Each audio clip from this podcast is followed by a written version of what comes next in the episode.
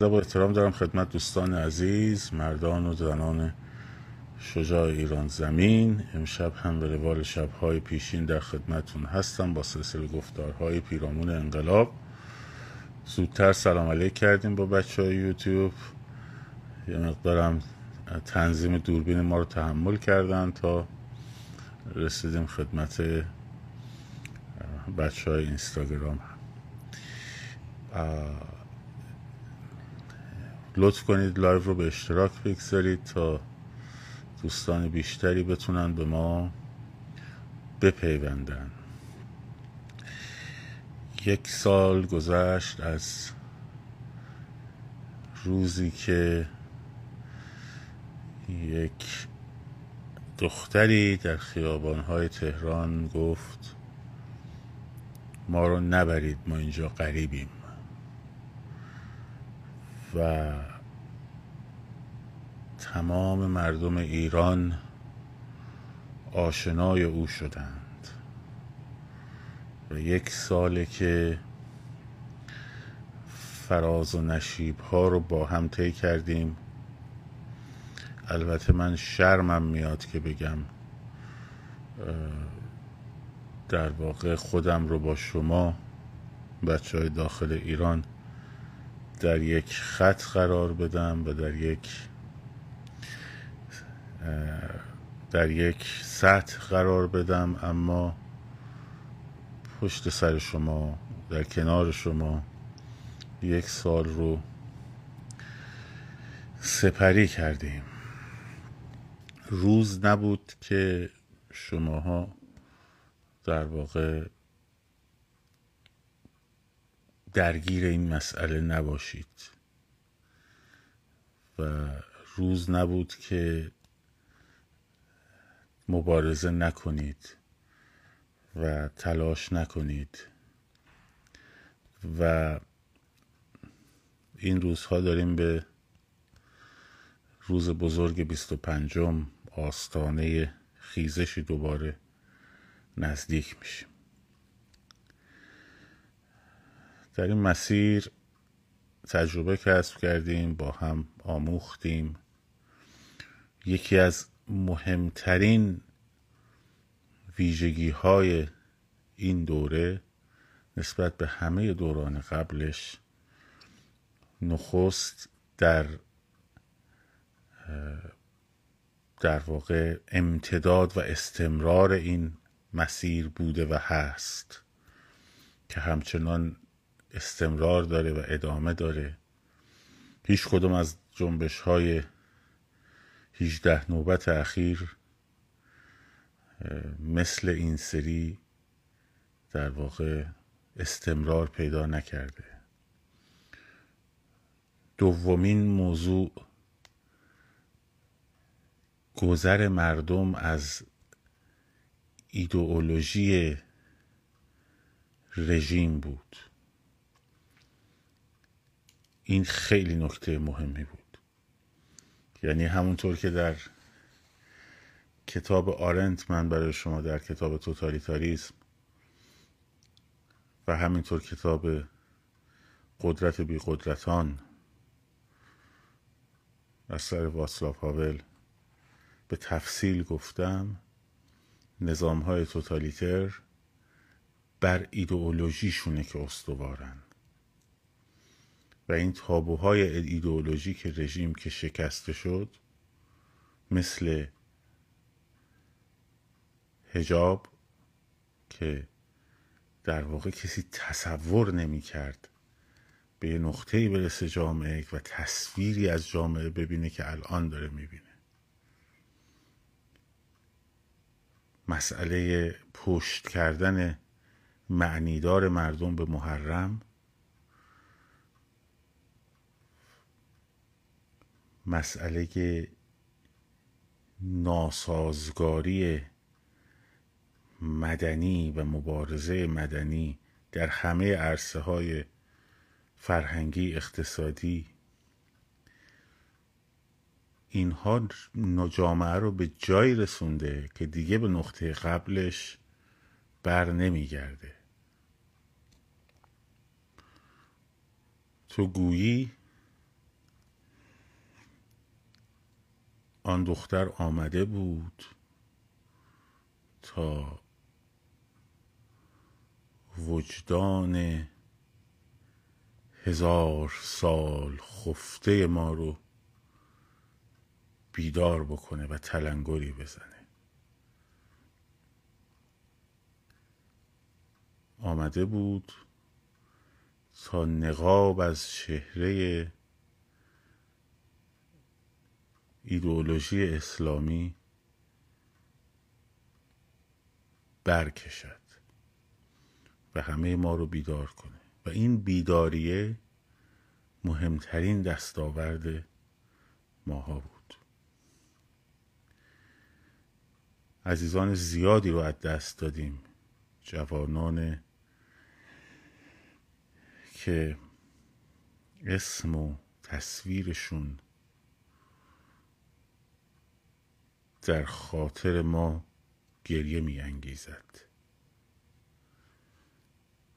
کسانی که نمی خواستند که بمیرند بلکه می خواستند زندگی کنند.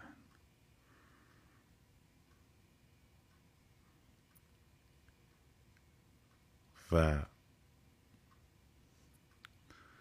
مثل نیکا شاکرمی، مثل کیان پیرفلک در ابتدای تجربه جهان، مثل سارینا، مثل حمیدرضا،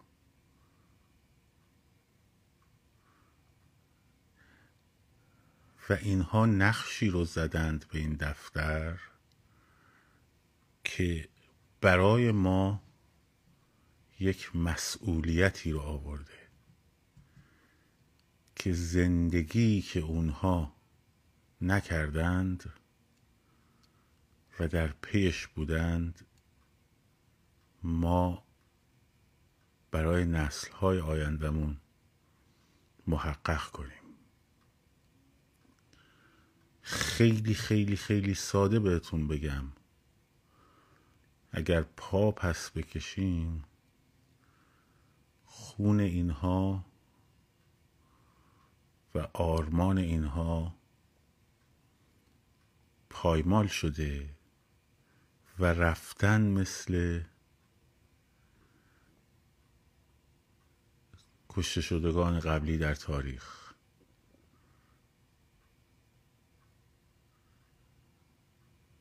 نمیذاریم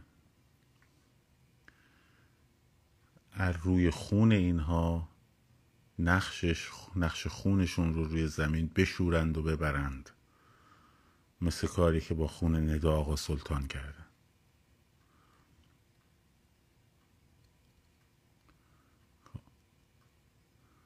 و بعد هر سال این قضیه تکرار شه. یک بار برای همیشه باید جمع بشه. انقدر دور افتادیم، میدونین، انقدر دور افتادیم از هویت گذشته خودمون، یعنی انقدر فاصله افتاده که اصلا هیچ تصور و ذهنیتی رو نمیتونیم نسبت به قبل از این بلای خانمانسوز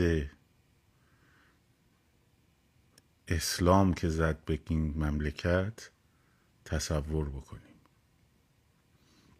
هر چی میریم عقب و نگاه به گذشته میکنیم، این لجنزار متعفنیه که مدعیان بهشت بر روی زمین دوزخ ساختند. هر چقدر میریم عقب. میدونی نکته مهمیه، مردمی که در لهستان کمونیستی زندگی میکردن یه نسل قبلش پدر بزرگاشون خب دوره آزادی و دموکراسی، حالا به نسبت اون زمان لیبرال لهستان رو تجربه کرده بودن. خب. یادشون بود.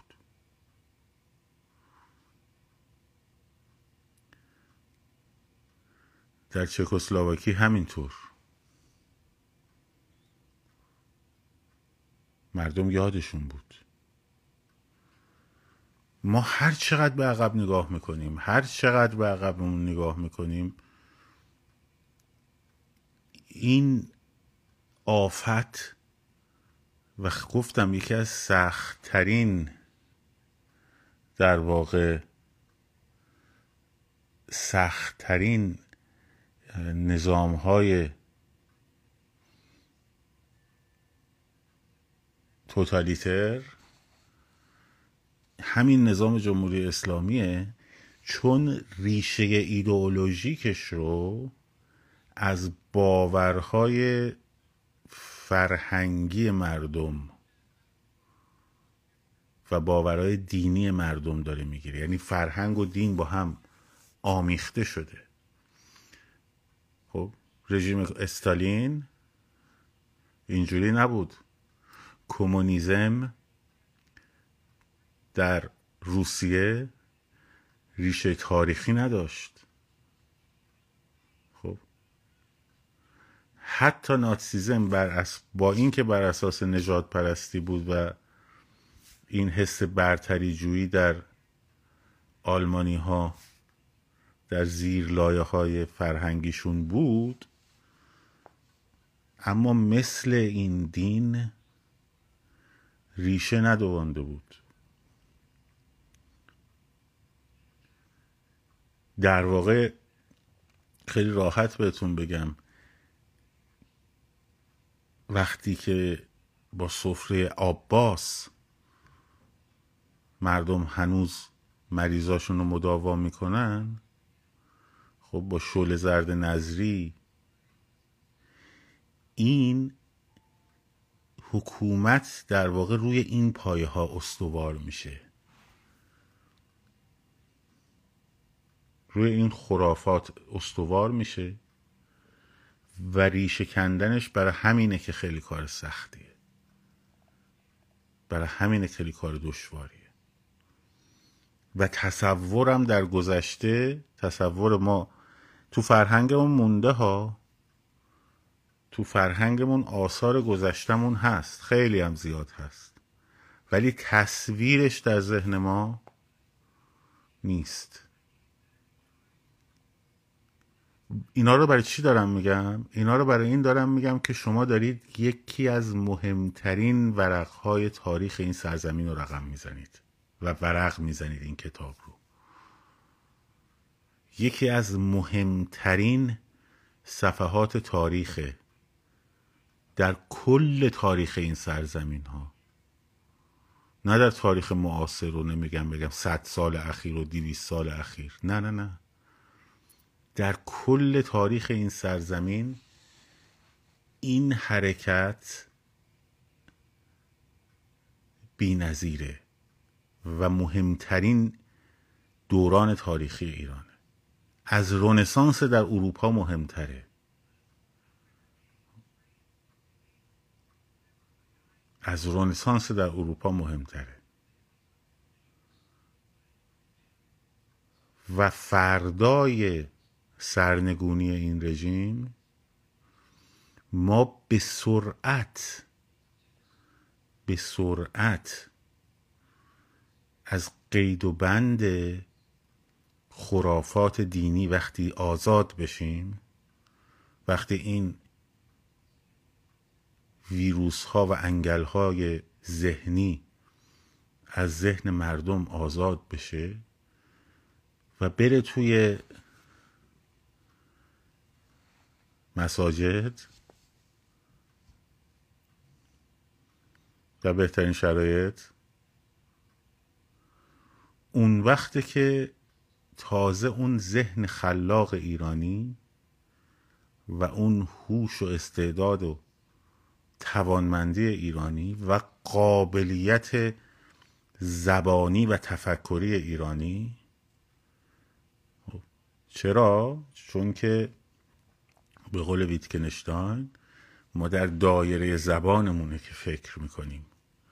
وقتی شما فکر میکنین در واقع دارید با خودتون یه دیالوگ انجام میدید در هر زمینه‌ای، و این قابلیت زبان فارسی تازه محقق میشه در حوزه اندیشه، در حوزه علم، در حوزه فلسفه، در حوزه هنر، و شکوفا میشه کشور و میرسه به اون جایگاهی که شایستشه.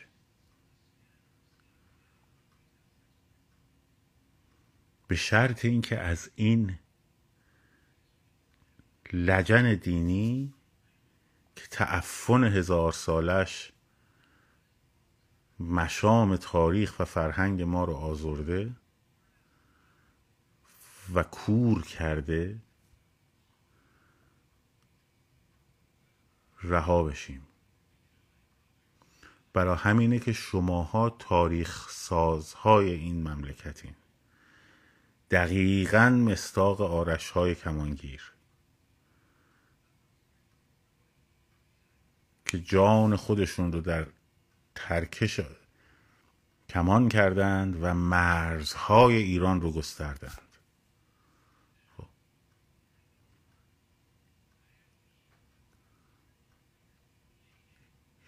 خیلی برتر، والاتر، حالا برتر که واژه جالبی شاید نباشه تو این قضیه، والاتر، بالنده تر از همه این کشورهای پیشرفته دنیا خواهید بود.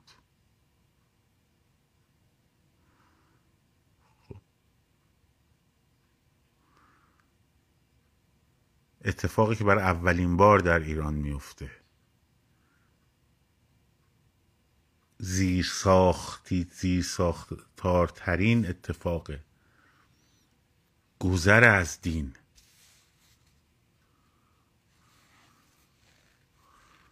خب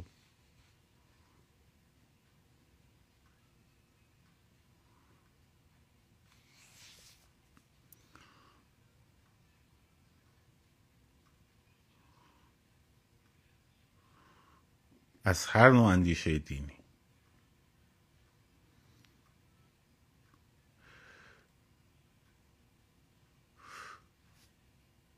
پس نقش و اهمیت خودتون رو بدونید. یا تاریخ کشورمون رو میسازیم یا مجبوریم دوباره واگذارش کنید به نسل‌های بعدی. بنابراین فقط باش، فقط حضور داشته باش. روز 25م فقط باش، حتی برای راه رفتن، حتی فقط برای راه رفتن. خیلی چیزها عوض خواهد شد. در کتاب قدرت بی قدرتان هاول حرف درستی میزنه، چند بارم گفتمش. قدرت نظام‌های توتالیتر فقط در ذهن مردمه. مردم فکر میکنن اینا خیلی قویان. اون تصور قدرتمندی رو در ذهن اینا فرو کردن.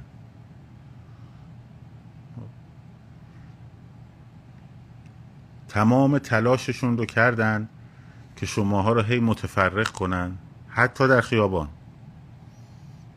5 نفرتون رو بکشونن تو این محله، 6 نفرتون رو بکشونن تو اون محله، 10 نفر برن تو این محله. خب که راحت بتونن سرکوبتون کنن. چرا؟ چون میدونستن اگه به هم بپیوندین هیچ کس نمیتونه از پستون بر بیاد. هیچ کس نمیتونه از پستون بر بیاد. اونها وقتی که جمعیت 88 رو دیدن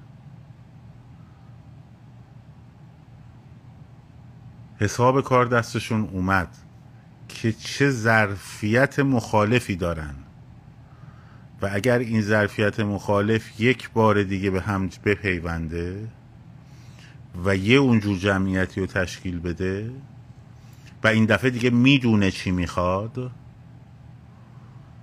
و این دفعه دیگه هدفش اصلاح نیست، هدفش اعتراض نیست، هدفش انقلابه،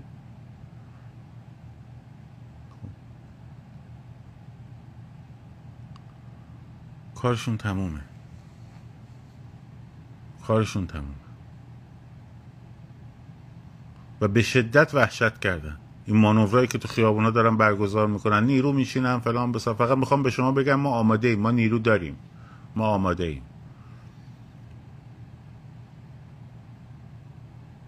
نسبت شما خب 1 به 10,000، 1 به 100,000.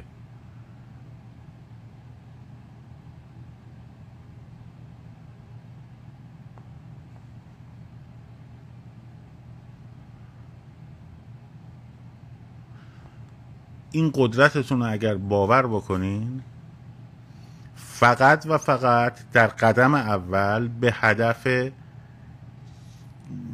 پیوستن به همدیگر میخوایم جمعیت درست کنیم. الان تا حالا دیدید که در مورد کسانی که تبلیغ فانتزی محل محور رو میکنن کسی بیاد بهشون بد بگه، در موردشون بدگویی کنه، مثلا حرف بزنه؟ ولی به محض اینکه رو اون نقطه خطرناک اینا دست میذاری، نقطه خطرناکی که جمعیت میخواد به هم بپیونده، خب شروع میکنن جلیز و ویلیزشون میره بالا.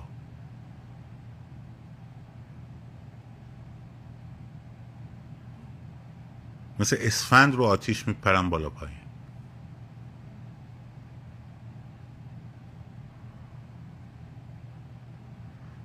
برای اینکه از جمع شدن شما میترسن،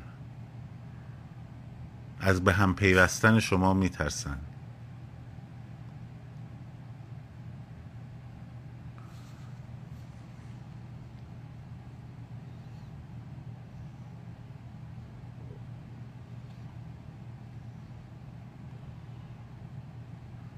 تا کاری که کردن چجوری در تجمعاتتون لباس شخصی میفرستادن؟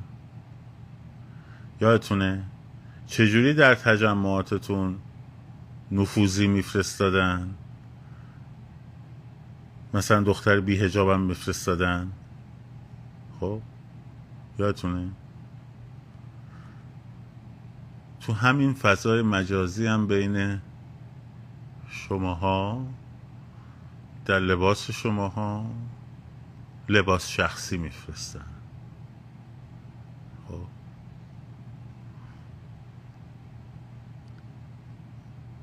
از همون شعاری که شما استفاده میکنید اونا هم استفاده میکنن. تو شعار ملی گرایی میدی، اونم شعار ملی گرایی میده.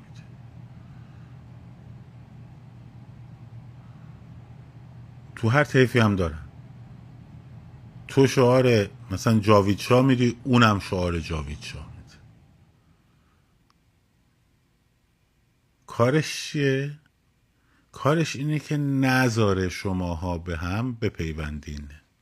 همین. خب عین لباس شخصی های کف خیابون.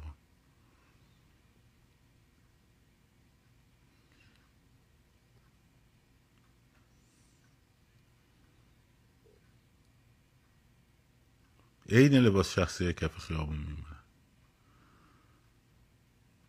راه تشخیصشون خیلی ساده است.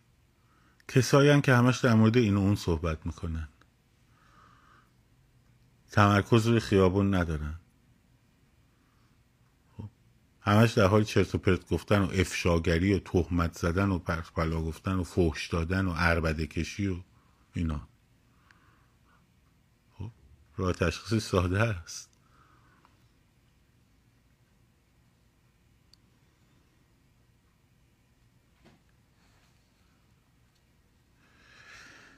برای همینه که خب البته آگاه شدیم دیگه، بچه ها آگاه شدن و هوشیار شدن و دیگه فریب این بازی ها رو نمیخوریم. از الان که تصمیم گرفتیم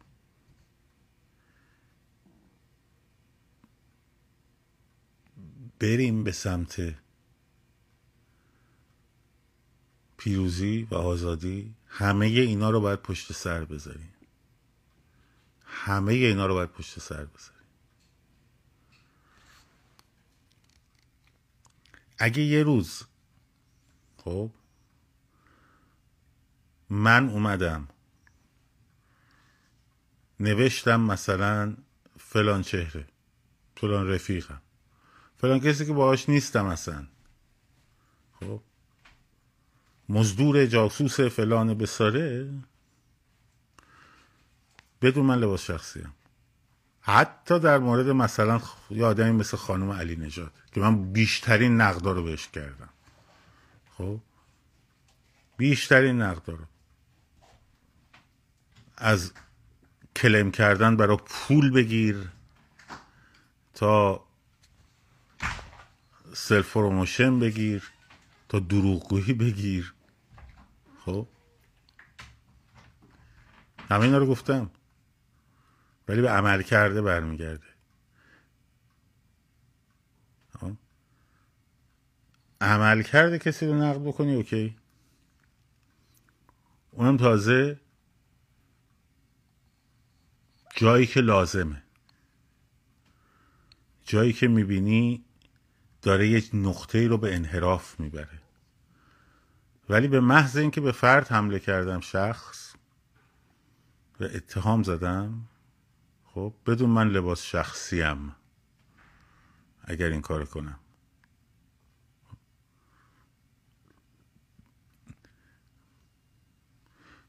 توی این فاصله دو مدل باهاتون برخورد خواهند شد کرد در فضای رسانه‌ای.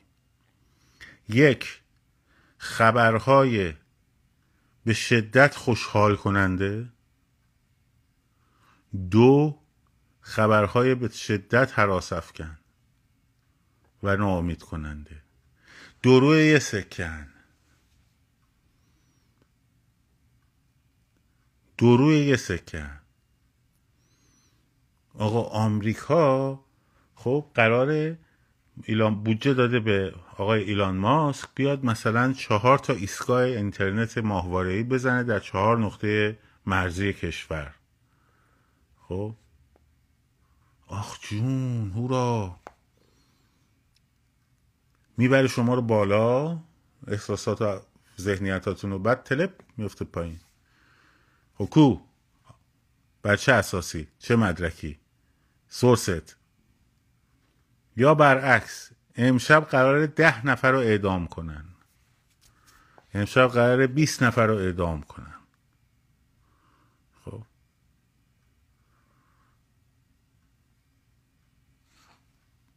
ببندید ذهنتون رو رو این دو نوع چیزی که به شدت شما رو خوشحال بکنه، یه امیدی بیرون از خودتون بهتون بده. خوب دقت کن، به شدت خوشحال بکنه یه امیدی بیرون از خودتون که چی بشه؟ که بگی حالا میشینیم ببینیم چی میشه. خب آقا آمریکا قراره مثلا ناو هواپیمابرش رو آورده تو این منطقه، پس دیگه حتما قرار. اسرائیل هم امروز گفته نیرو هواییش آماده باشه برای حمله به ایران. آخ جون، الان میزنن پدر اینا رو در میارن، پس من بشینم ببینم کی میزنن پدر اینا رو در بیارن. این دقیقا همون چیزی که رژیم میخواد. و برعکسش، چیزی که شما رو بترسونه. در هر دو حالت تحرک و حرکت و نقش آفرینی رو از تو میگیره. همین این دو کار رو همیشه انجام دادن، بازم انجام میدن. یه جوانان محلات تهران پیداشون شده، خوش اومدین.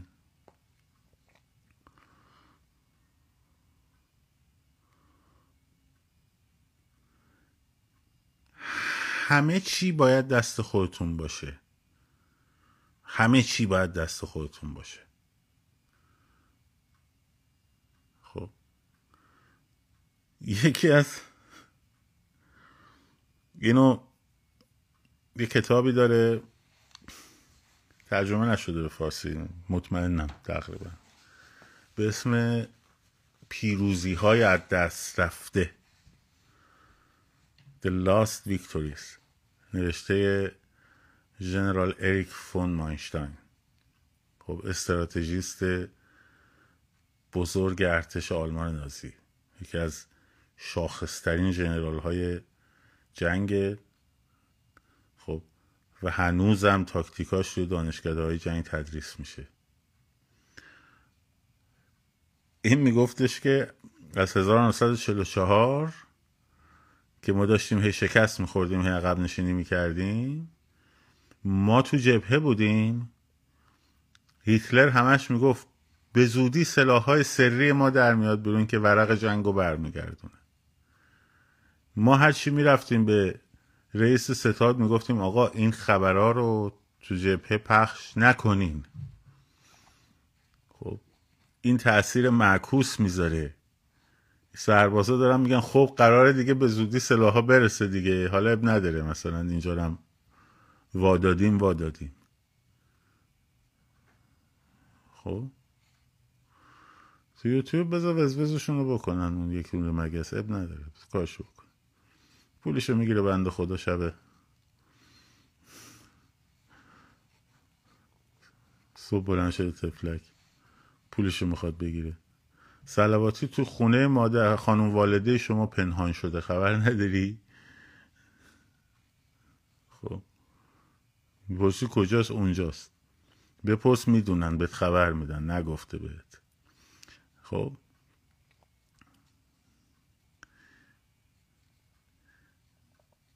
هی میگفتن که آقا نگو این حرفا رو.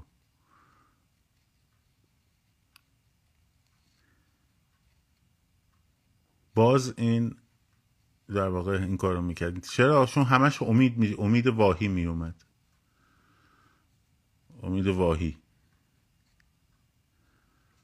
خب مواظب باشین، درگیر این بازی‌های روانی نشین و برعکسش تصور شما از قدرت رژیم، آقا میزنن میکشن، با هلیکوپتر یکی از همکارای ما، خب حالا جالبه همشون هم یکی پسرخالشون یا بسیجیه یا پسرخالشون سپاهیه، بعد همه این پسرخاله ها هم همشون ریزشی هن، بعد میان به این میگن، بعد اونم صاف صاف صاف میاد به ماها میگه آقا پسرخاله ما تو بسیج میگه که قراره با هلیکوپتر بیان مردم رو از هوا بزنن، با هلیکوپتر جوری از هوا مردم رو بزنن. یه اینجور تصمیمی ببین از چه نقطه‌ای شروع میشه تا بیاد برسه به پایین، بعد نشت بکنه برسه به پسرخاله زری خانوم، بعد اونم بیاد تو اینستاگرام بذاره کف دست بنده که منم بیام اینو پابلیشش بکنم، آی مردم با هلیکوپتر قرار شما رو بزنن. بچه گفته میشه خب نری دیگه.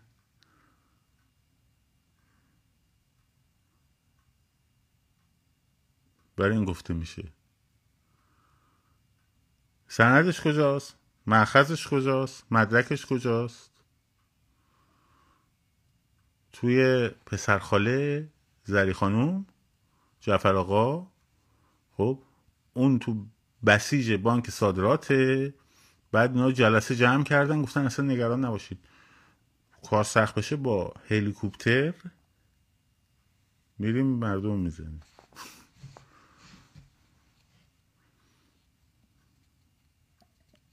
این هم یه مدلشه.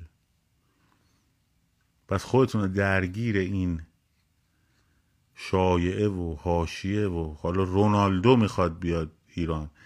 رونالدو اومد ایران، خب ازش فیلم لواط هم منتشر شد با آقای خامنه ای. شما نه منتشرش کن نه بهش فکر بکن. خب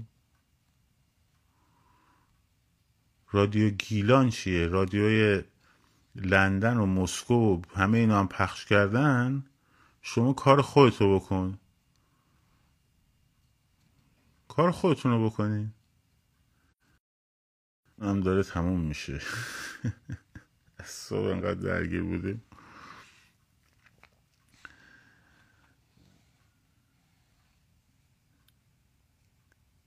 تمرکزتون بر خیابون، تمرکزتون بر خیابون باشه. توی این شب‌هایی که مونده، 2 شب مونده،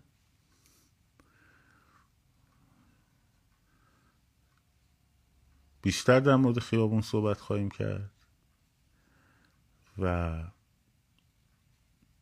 بریم یک بار برای همیشه تاریخ سرزمینمون رو تغییر بدیم و دوباره بسازیمش. شاد و سرفراز آزاد باشید. پاینده باد ایران. زن، زندگی، آزادی.